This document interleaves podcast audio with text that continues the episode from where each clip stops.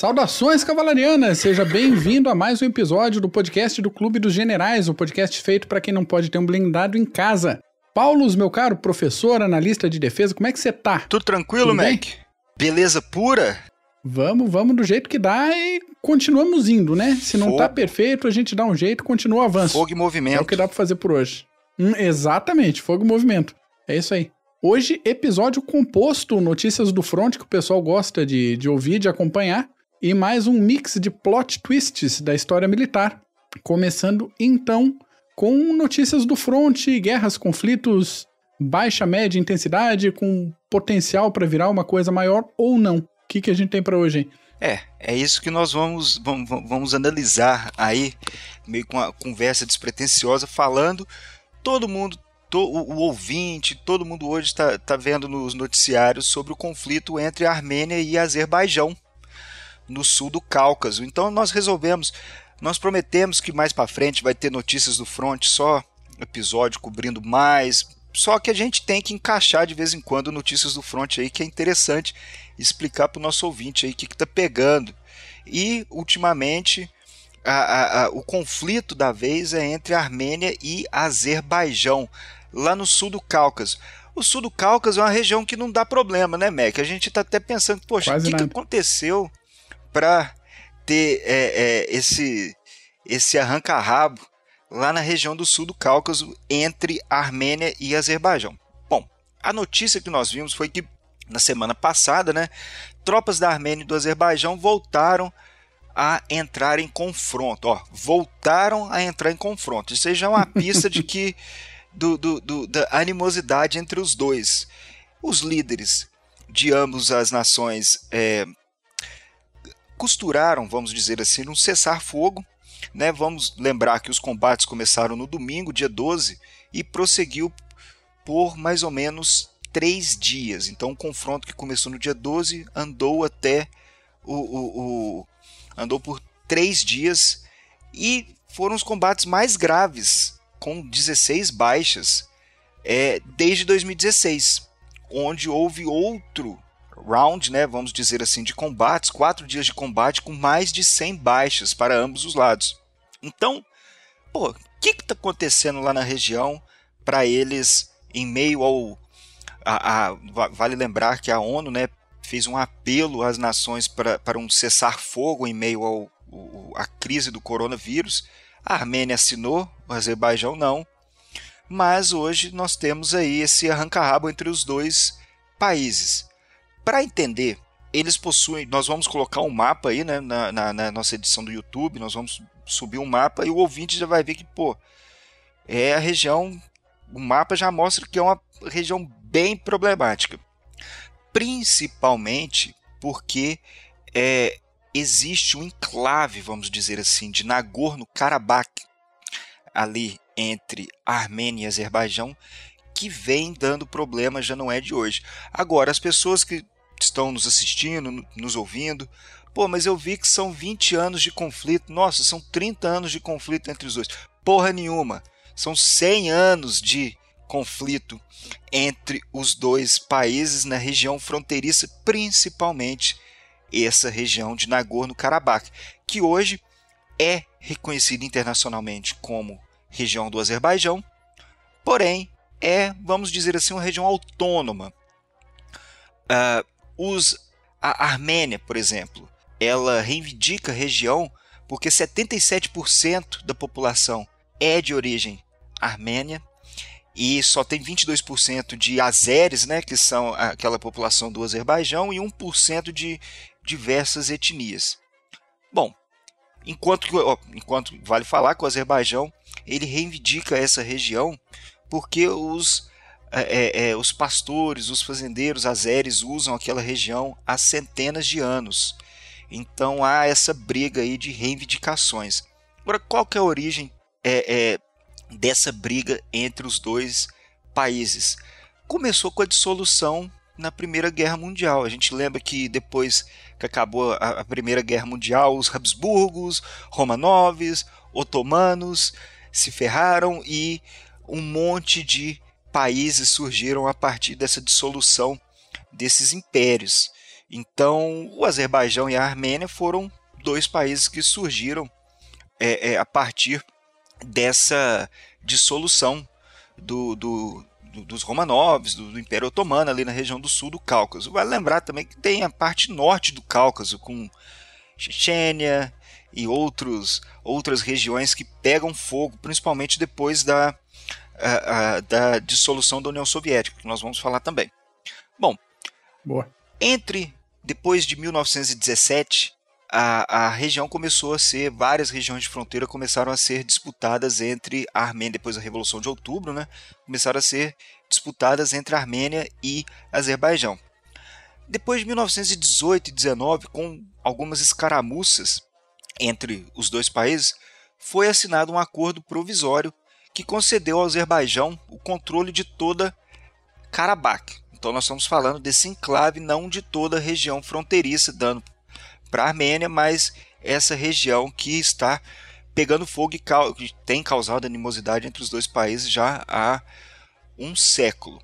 Bom, é, a população da Armênia não gostou, principalmente a, a minoria, né, é, é, que vive nessa região aí de Nagorno-Karabakh, que falou que, poxa, aqui a maioria é de origem armênia. Então, como é que nós vamos fazer? Então, a partir da Primeira Guerra Mundial, os britânicos que tomaram conta daquela região depois da dissolução do Império Otomano garantiram, garanti, no caso os ingleses, garantiram ao Azerbaijão controle dessa região, contanto que o, a, a, a população de origem armênia pudesse manter autonomia cultural e administrativa. Todo mundo sabe que isso está longe de ocorrer, até que muita gente fala que para é, é, é, resolver conflitos como esses junto de minorias, no caso é a minoria da Armênia, numa região de Azeres, do Azerbaijão, é você garantir postos do governo para essas minorias ou redesenhar as fronteiras. Nenhum dos dois pontos foram seguidos.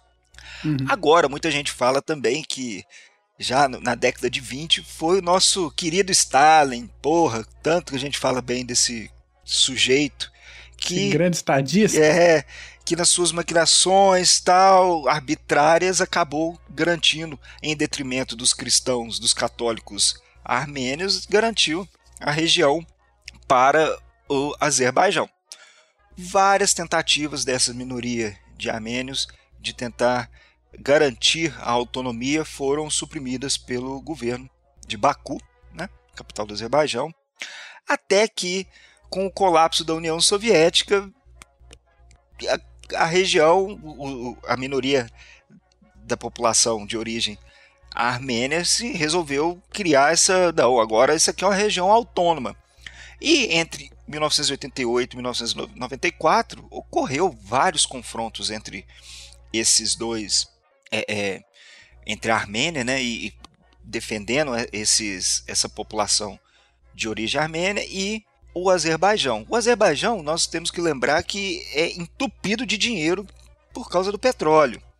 Mas geralmente quem tem muito dinheiro não tem muita organização. Então joga muito dinheiro, vai de encontro com a, a, turma, a outra turma lá que é menor, só que bem armada, bem organizada, e acabou que mais de 30 mil baixas nesse período Caramba. aí. Entre 88 e 94, acabou que a Armênia conseguiu é, é, garantir a segurança de alguns, em torno de sete distritos em volta de Nagorno-Karabakh, e isso deixou o Azerbaijão, o Azerbaijão um pouco não vamos falar palavrão, não é pé da vida, né, porra? Levaram ferro, tal, os caras estão lá. Então, desde aquela época, então nós temos vários monitores da OC, OSCE, vamos dizer assim, que é a Organização de Segurança e Cooperação da Europa, com a França, Rússia e Estados Unidos encabeçando aí esses acordos para tentar levar paz na região. E que nós estamos vendo que não deu em nada uhum, até agora. Uhum. Então, de novo, aconteceu nesses últimos combates. Quem iniciou? O Azerbaijão fala que a Armênia iniciou. A Armênia fala que o Azerbaijão que iniciou esses combates. Agora, vale lembrar que esses últimos conflitos aí dessa última semana não foi em Nagorno-Karabakh, foi no norte da região. toda a fronteira entre a Armênia e o Azerbaijão é um tanto contestada entre os dois. Um quer mais, o outro quer mais e por aí vai. Então, a região se chama Tavush, que é uma região uhum. da Armênia e tem essa parte da região também do Azerbaijão e teve essa troca de animosidades, vamos dizer assim, na verdade foi troca de bala, teve 16 baixas, sendo que um general da Armênia morreu, vale lembrar. Então, muita gente tenta entender o que está acontecendo. Então vamos lá, ouvinte, vamos jogar as cartas na mesa. Primeiramente, é, cortina de fumaça. Quantas vezes nós já falamos aqui que os países, é, poxa, a situação não está boa, economia, o preço do petróleo caiu, principalmente para o Azerbaijão. Então, é, esses governos precisam, eles precisavam dessa escalada para desviar a atenção do público dos seus problemas econômicos principalmente em meio à pandemia aí do coronavírus. Então, o Azerbaijão com esse problema é, do, com a baixa do, do preço do petróleo, a Armênia com o desemprego em alta. Então, esses últimos meses nós vimos uma postura mais intransigente dos dois países. Então, esse é o primeiro ponto. Então, nós tivemos essa, é, é, esses confrontos na fronteira norte Porém, o ponto principal disso aí é que a área de Tavush, essa fronteira que está na Armênia e que muita gente hoje a gente observando foi o Azerbaijão que iniciou o conflito no dia 12, ela está numa região de um alto trânsito de um alto trânsito de comércio e vários gasodutos que ligam a Ásia Central China até Europa. Então, uhum. aí nós já vimos que é uma região estratégica. E esses últimos dias a Turquia demonstrou apoio ao Azerbaijão. Por quê? Porque a Turquia está tentando se livrar um pouco da dependência da Rússia em relação a essa parte energética. E o Azerbaijão é uma opção. Vale lembrar que os russos estão em pé de guerra com os turcos na Líbia e na Síria. Temos mais um ponto de apoio, até que nós vamos falar se é a chance de escalar cada vez mais, vai depender da Turquia e da Rússia. É, a Rússia, por enquanto, está meio que defendendo a Armênia, dando apoio a, a, a Yerevan, até porque ela sabe que ela não quer perder ela não quer que esse, esses gasodutos e essas fontes, de, essas linhas de comércio que não passam no Irã e na Rússia, elas não querem, a Rússia não quer isso, ela quer um pedacinho disso tudo. Então, esse é o ponto principal aí para o nosso ouvinte, para quem, está, quem está nos assistindo, é geopolítica. Não é? Muita gente vai falar, ah, a Armênia é cristã contra os muçulmanos do Azerbaijão. Não, não é nada disso. É, o Azerbaijão também ele tem um interesse muito grande nessa região do Tavush, que é uma região da Armênia, fronteiriça no norte da fronteira entre os dois países, porque ela é a ligação com a Geórgia. Ela tem uhum. uma pequena ligação entre Geórgia, Armênia e Azerbaijão, claro, só que é uma região montanhosa, uma região de difícil acesso é a segunda região menos populosa da Armênia, por exemplo. Então o Azerbaijão quer meios de expandir essas linhas, esses gasodutos, esse comércio, sem ter que depender da ex-União Soviética, da infraestrutura, ou mesmo depender da Rússia ou do Irã para é, é, é, pedir perdão ou pedir a bênção aí para poder fazer seus negócios. Então, nós temos essa carga geopolítica o, a, o Azerbaijão, em maio, é, lançou exercícios militares nesta região com tanques, artilharia pesada e drones. Então, Eita! Tem, é, então hoje em dia é isso. Então, há ataques constantes desde o começo do ano de snipers de do Azerbaijão que já feriram civis, já feriram soldados do lado armênio. Então, é, é uma região que está sendo contestada. Nós temos muitos os ouvintes, os ouvintes vão pensar assim, poxa, é Nagorno-Karabakh? Não, isso é no norte, Nagorno-Karabakh está no sul.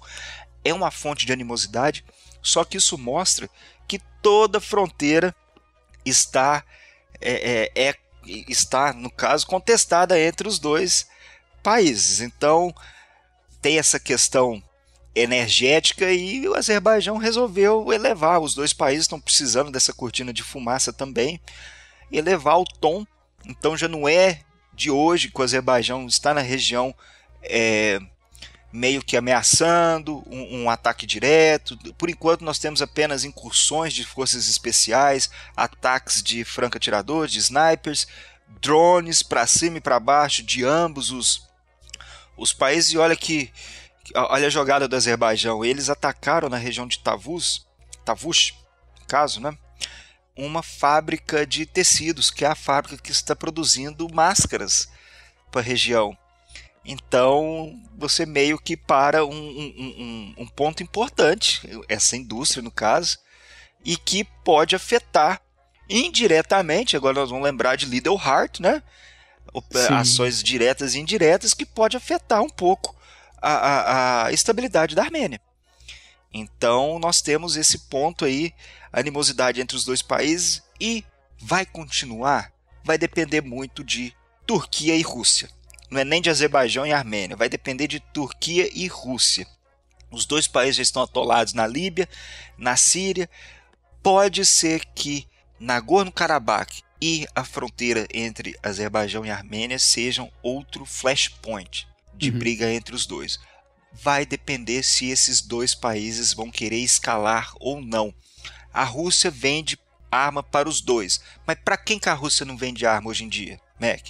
Pois é, né? pois é. Então, mas nós temos um pouco da Rússia apoiando a Armênia porque sabe que a Turquia está apoiando o Azerbaijão e sabe que essa região é uma região onde pode passar vários gasodutos que vão ligar a Ásia Central à Europa sem ter que passar pela bênção da Rússia.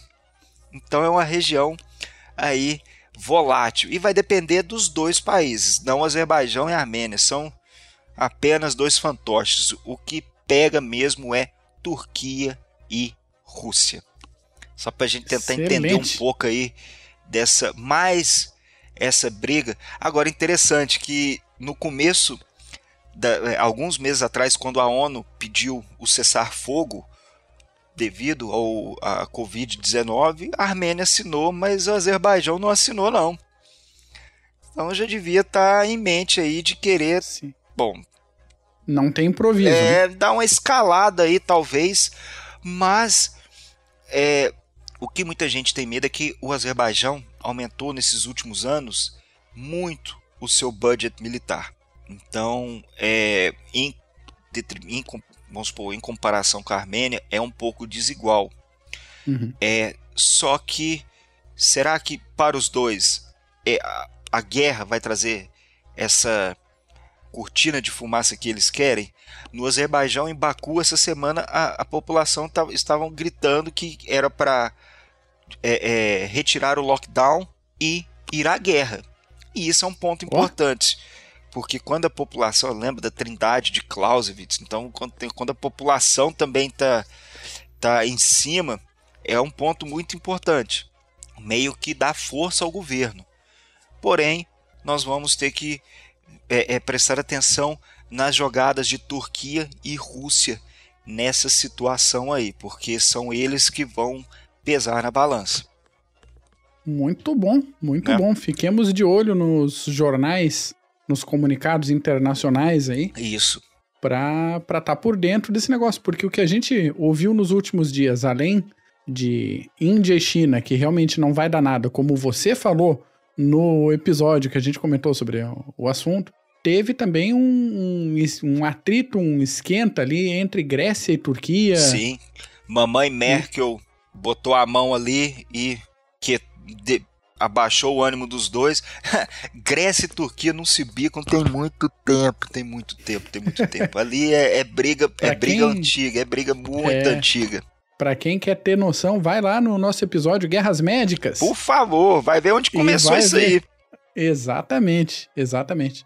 Vou aproveitar então que a gente está falando de Grécia e Turquia, vamos iniciar os plot twists da história militar. Bora. Com a Grécia. E a gente vai lá pro ano de 431 a.C., iníciozinho da Guerra do Peloponeso. Atenas tinha uma das melhores armadas do mundo e sabia como usar essa força. Aí mandou uma força de mais de 100 navios para atacar Siracusa, na Sicília, que era aliada de Esparta. E aqui eu deixo um abraço que, pro nosso ouvinte Fábio, que pediu um episódio sobre a história militar da Sicília. A gente vai Vai, vai, vai, vai sair, vai sair. Vai sair. Voltando para nossa batalha, Siracusa não tinha como bater de frente com esse poder de Atenas. Porém, como já dito, Siracusa tinha o apoio de Esparta e conseguiu atrasar um pouco, dar um atrito ali no desembarque das tropas de Atenas que estavam todas dentro da Baía de Siracusa, protegida. Aí o comando de Atenas viu esse apoio de Esparta, viu que o negócio ia ficar um pouco é, quente demais em solo e resolveu que seria melhor voltar para juntar mais pessoal, mais reforços e daí retornar a Siracusa para fazer o ataque. E aí vem o primeiro plot twist. A surpresa dos comandantes navais de Atenas quando descobriram que Siracusa fechou a saída da Bahia. e enfileiraram vários navios deles acorrentados um ao outro. Então a gente vai ver repetidas vezes isso na história, esse tipo de bloqueio, até a Guerra do Paraguai, fechando o rio com uma corrente, foi mais ou menos a mesma técnica. E assim, não sai, vai ter que lutar ali mesmo. Então, tinha a opção de ir para o corpo a corpo, fazer abordagem nos navios de Siracusa, só que Siracusa prendeu couros nas amuradas dos navios. Então, todos aqueles ganchos de abordagem, aquelas engenhocas comuns para a época, é, não, não nada pegava. E não tinha o que fazer. Aí Siracusa atacou. Atenas tomou um sacode épico. Eles tiveram mais de 30 mil baixas e Atenas carregou essa humilhação aí por várias décadas, é, até pelo menos Alexandre invadir e deixar outra humilhação para a história. Dar um couro lá na Pérsia. Exatamente. Isso me lembrou, Mac, do, da, do cerco de Constantinopla, que eles possuíam aquela corrente, lembra? Uhum. Na, na, na, naquela parte do Bósforo.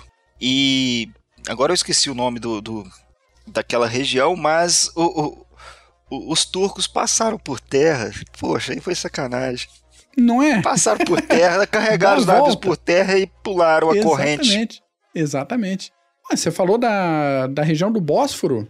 Nosso segundo caso é Dimitríades, rei do Ponto, hum. que é justamente essa região ali perto do Bósforo, na atual Turquia. O Mitríades assumiu o trono depois da morte do pai e depois de matar alguns irmãos para garantir a sucessão certa para chegar nele a coroa. Aí, eu... ele era é difícil. Como ele tinha só 13 anos nessa época, ele governou junto com a mãe. Só que ele não era mais criança na cabeça dele, ele não devia ser tutorado por ninguém, então ele mandou torturar e matar a própria mãe para poder reinar sozinho. Pois bem, deu para ver que o Mitríades não confiava muito nas pessoas, então ele casou com uma das próprias irmãs e mandou a outra irmã casar lá com o rei da Capadócia.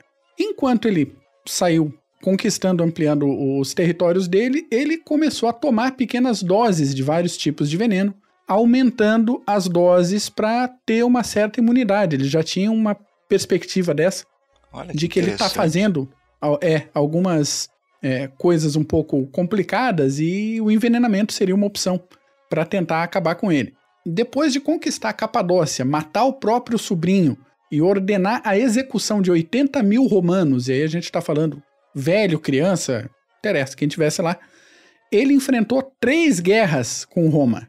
Depois que ele foi preso, cercado e confinado ali, ele tentou suicídio por envenenamento.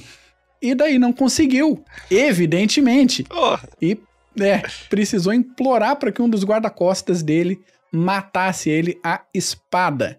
Então, não adianta. Na hora que, se ferrou, é, que bate na porta.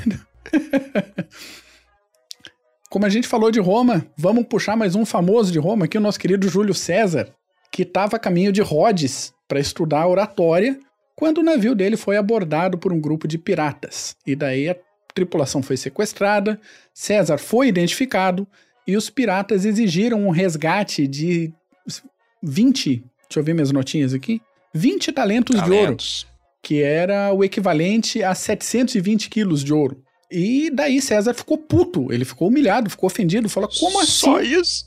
Só isso, exatamente. Ele obrigou os piratas a exigirem mais ouro como resgate. Finalmente, depois de um tempo ali, os piratas concordaram em pedir 50 talentos. A gente está falando de 1.800 quilos de ouro. Enquanto o resgate era acumulado ali na praia, o César começou a conversar, até ser amigável, gente boa, a gente está aqui mesmo no barco, né? Vamos, tá, o que, que vocês andam fazendo por aí e tal. Até que chegou num ponto de intimidade que o César pedia para eles, para os sequestradores, fazerem silêncio que ele precisava dormir um pouquinho de vez em quando. O pessoal Ok. Beleza. Né? Deixa aí, deixa o César dormir aí que tá tranquilo. Só que daí, naquele momento de piadinha e tal, o César falava: ainda vou matar vocês, seus desgraçados. Todo mundo dava risada, falava: ah, que engraçadão que ele é e tal.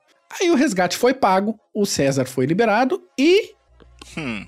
Plot twist: o César Voltou comandou atrás. pessoalmente a frota que foi atrás dos piratas, claro, recuperou todo o ouro, claro, e mandou crucificar todo mundo do jeito que ele tinha falado.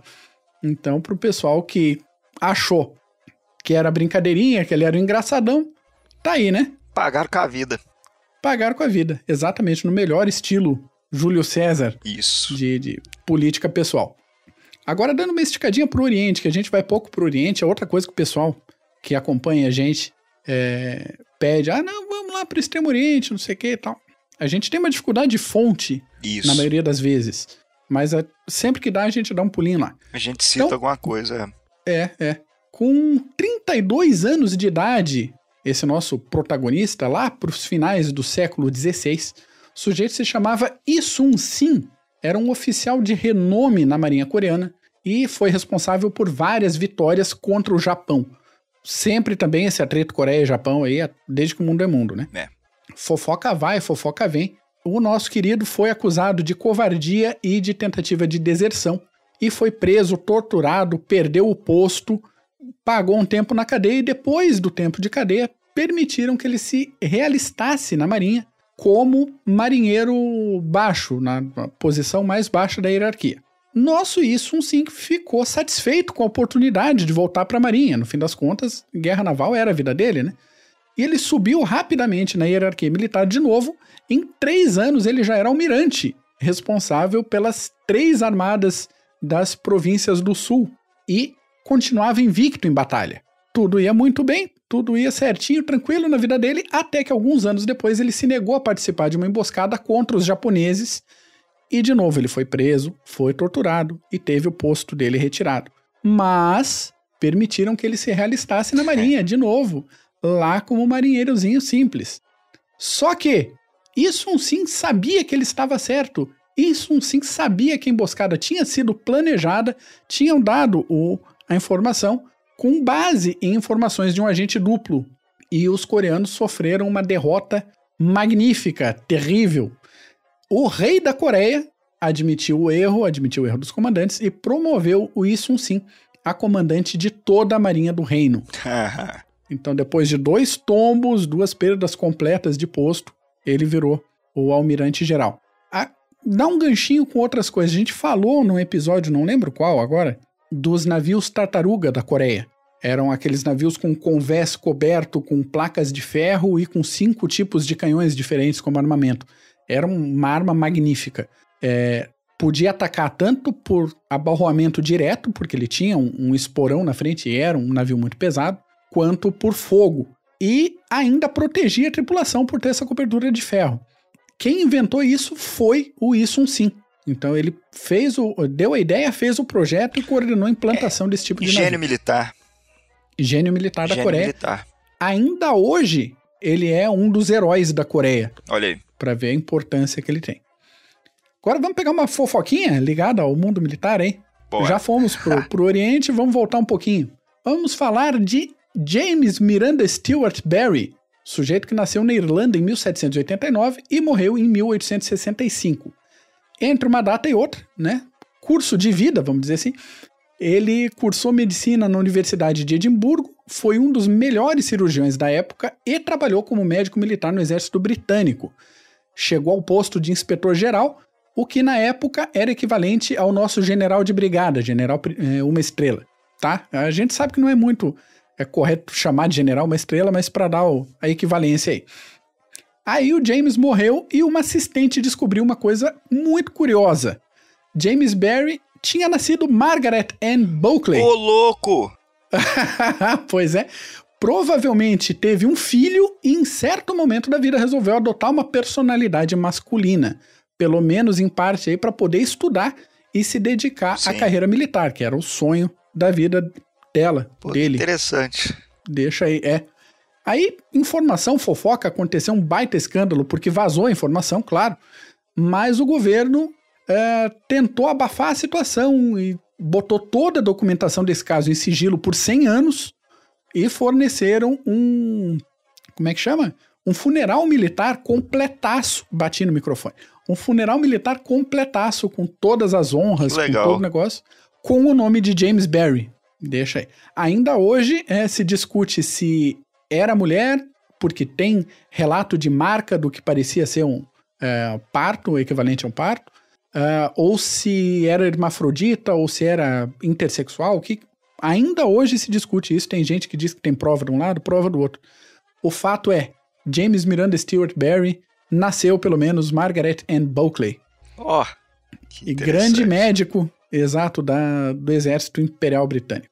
Passando para o lado de cá do Atlântico agora, vamos um pouquinho para o nosso terreno. Wilbur MacLean era um sujeito tranquilo, pacífico, sossegado. Hum, hum. Tinha uma fazendinha no estado da Virgínia, nos Estados Unidos.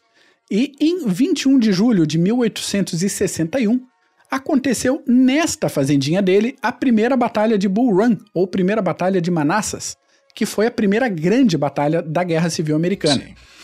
Aí, claro, que ele ficou preocupado com a segurança da família, então ele se mudou para o sul, foi 200 e poucos quilômetros para 190, mais ou menos, quilômetros para o sul, para longe da confusão, que para o avançar da Guerra Civil Americana era relativamente longe.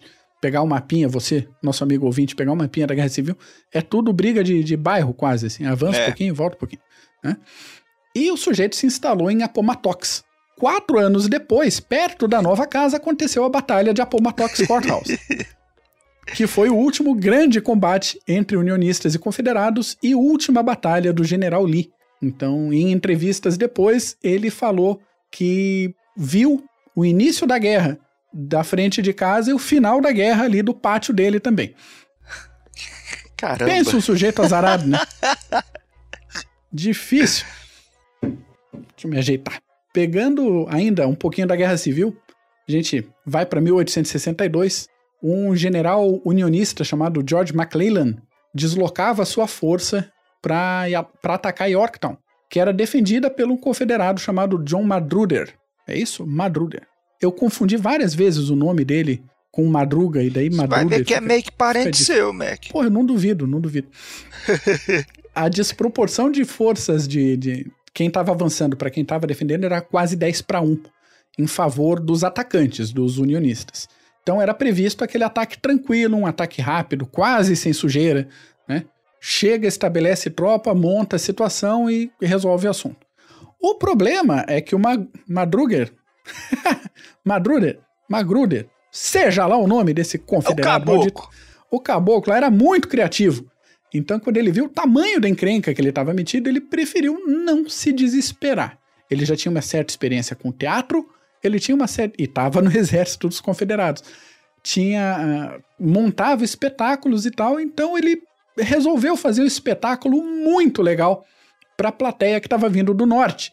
Então ele, ele orientou os homens para fazer bastante barulho, bastante zaralho e, e acumularem pilhas de pedras redondas aleatoriamente no terreno. E para completar o cenário dele, mandou os soldados fazerem posições de artilharia, né, com aquelas barreiras de, de, de taipa de galho, coisa.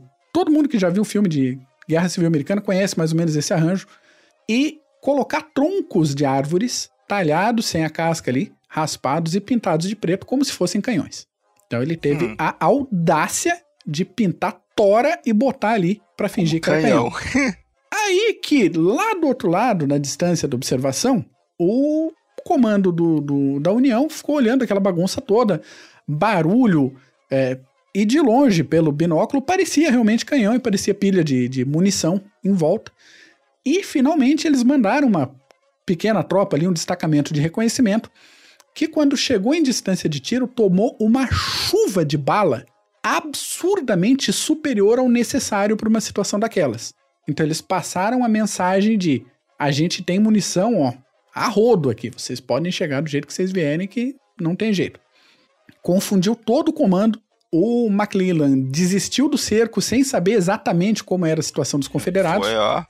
Não conseguiu e desmobilizou. Numa dessas desmobilizadas, perda de atenção um pouco do cerco, porque não sabia se dava para atacar, se não dava, os confederados que estavam a ponto de não ter mais o que fazer, deram ah, linha, correram. foram embora à noite e fugiram para a retaguarda, foram se juntar com o resto dos confederados lá, porque não, não ia ter jeito, não ia ter chance.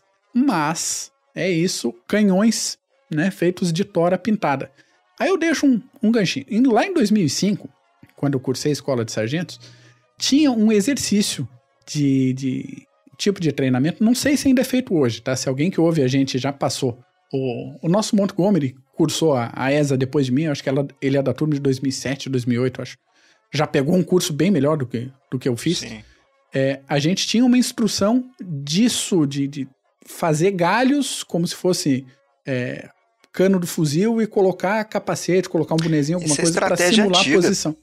Né? Pois é, pois é. E ainda hoje se faz. A gente, pelo menos eu não levava muita confiança naquilo, mas instrução é instrução eu tava lá como aluno, não tava lá para discutir teoria de, de, de aplicação. O, mas... o exército, eu acho que os aliados na Segunda Guerra Mundial, eles tinham uma turma lá só para botar tanques infláveis, não é? é, é aviões infláveis tal, até os paraquedistas, os dummies, né, bonecos que foram lançados também para causar essa é, é, desorientar o inimigo nesse caso porque acha que é de verdade. Pois é, pois é. E numa situação de tensão, e até descobrir qual é o, a mutreta ali, já se perdeu tempo, ah, informação, perdeu tempo demais, movimento. o inimigo já, já avançou já. Exatamente, exatamente.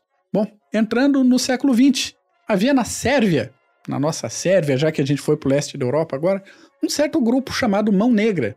E esse grupo não estava muito feliz com o domínio dos austro-húngaros na região. Pois bem, essa mão negra estava buscando uma oportunidade para matar o herdeiro do trono do Império Austro-Húngaro, no caso, o famoso arquiduque Francisco Ferdinando, e a oportunidade apareceu numa visita dele a Sarajevo lá em 1914.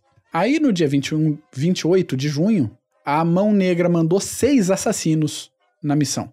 O primeiro tinha uma bomba, mas não conseguiu realizar o atentado que ele queria. Deu problema. O segundo tinha uma arma de fogo que falhou no disparo. Piora, o terceiro tinha uma granada, e uma granada é um negócio bem agressivo.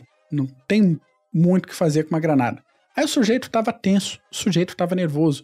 O sujeito atirou a granada muito forte, e a granada passou o carro do arquiduque e acertou um carro atrás, explodiu debaixo de um outro carro, feriu cerca de 20 pessoas. O assassino se apavorou porque não deu certo, no fim das contas, o negócio. Ele mordeu uma cápsula de cianeto para tentar se matar e não matou. Ele começou Ô, a vomitar louco. com o cianeto. E daí ele se atirou no rio que estava do lado. E daí que o rio tava numa época de seca, não tava bem, tinha 13 centímetros de água no rio. Ô, louco! Tá? Então, não deu. Então, Nem o... mergulhar de ponta pra ver se. Nossa, cara. Caiu, machucou, tava todo vomitado, todo ruim. Aí o comboio do Arquiduque, a gente conhece a, a história, volta, seguiu, né? errou o caminho pro hospital, porque o Arquiduque quis visitar quem tinha se ferido tal. O carro errou o caminho, ele parou na rua para manobrar e nesse ponto, exatamente parado, feito poste, estava lá o nosso querido Gavrilo Príncipe. Príncipe. Que resolveu a situação aí para Mão Negra. Mas. Parece que ele tinha até já né? pensado, não, perdi também, né? E voltou o carro, ele viu, opa, é a situação é agora. Situação caiu na mão dele. Situação caiu, caiu na mão dele. Existe, até pro ouvinte, Ô, Mac, uhum. só te atrapalhando, tem até por ouvinte, tem um filme muito bom que estava do Netflix, depois a gente coloca aí na, né? Na, na, descrição, agora eu não vou lembrar o nome de jeito é nenhum. É verdade, eu não lembro mas tem um filme muito bom que é do, do, do da, das investigações depois do, do atentado, né? Exato, exato. Filme de baixo orçamento, mas bem divertidinho, bem muito legal de assistir. Muito bom filme, muito bom. Vamos botar o link aí embaixo. Segunda Guerra Mundial, para fechar esse, esse turno, Sotomo Yamaguchi era um japonês que vivia sua vidinha e aguardava o trem de manhã cedo, bem cedinho, para voltar para casa, porque ele tinha passado três meses numa missão de comércio ali, foi fazer uns negócios e tal, porque, né? Segunda Guerra Mundial tá acabando, mas a vida tem que seguir, o comércio a anda. Continua. A vida continua, a população civil tá lá trabalhando, ralando do jeito que dá. Na estação, ele percebeu que tinha esquecido os documentos dele no hotel e saiu da estação e voltou pro hotel lá no centro da cidade. O problema é, ele estava em Hiroshima e o dia Ei. era 6 de agosto de 45. Pois é, ele tomou a primeira bomba atômica na cabeça, a primeira bomba atômica da história em, em uso militar, né? A gente sabe que teve outras em teste e tal. Aí o Yamaguchi sobreviveu à explosão. Queimado, ralado, aquela situação toda. Passou a noite em um abrigo e logo em seguida conseguiu voltar para casa, vivo, depois de uma bomba atômica né? na cidade dele. Porque, claro, a gente falou, a vida tem que seguir civil, né? Tem que trabalhar. Na mesma semana, o Yamaguchi conseguiu, a, a, conseguiu voltar para o trabalho dele, já estava em condições de voltar para o trabalho, na cidade que era Nagasaki. Então ele tomou a segunda bomba atômica Ô, na cabeça. Louco. é, a gente, de novo, né? Eu falei esses, esses dias atrás. Eu dou risada porque não é comigo. É. Porque a história dele é, é complicada. O fato é, ele sobreviveu ao segundo, à segunda bomba e viveu até os 93 anos de idade. Ah, não, mas esse aí é. é. Já levantamos isso num outro episódio, a história desse carinha. Ou muito azarado, ou muito sortudo, né? Porque, sinceramente, e morreu de câncer. Todos os médicos falando que o câncer dele não teve nada a ver com as duas explosões atômicas. Foi Caramba! Outra coisa. Esse é para então, estudar ele mesmo, tem que ser estudado. É, né? então é isso, Dom Paulo. Fechei aqui minhas Boa. situações inesperadas, reviravoltas, plot twists da Casos história militar. melhor estilo CG. Não é? Melhor estilo e CG. É aquela conversa despretensiosa e esses casos que tem que arranca nós fica, ao mesmo tempo que muitos ficam perplexos, né? Ficam poxa, que isso? E arranca risadas também, né? Porque olha, olha a situação que essas situações acabam trazendo, né? E falamos também do, do, do conflito aí também para deixar o ouvinte antenado um pouco, o que está acontecendo. Ficar ligado aí no que está acontecendo no, na, na, no mundo militar, aí, nos frontes, diversos frontes. Maravilha. Paulos, Boa. muito obrigado por mais um episódio. Se você gostou desse episódio, compartilha com alguém que você acha que pode gostar também. Abraço, até semana que vem. Falou!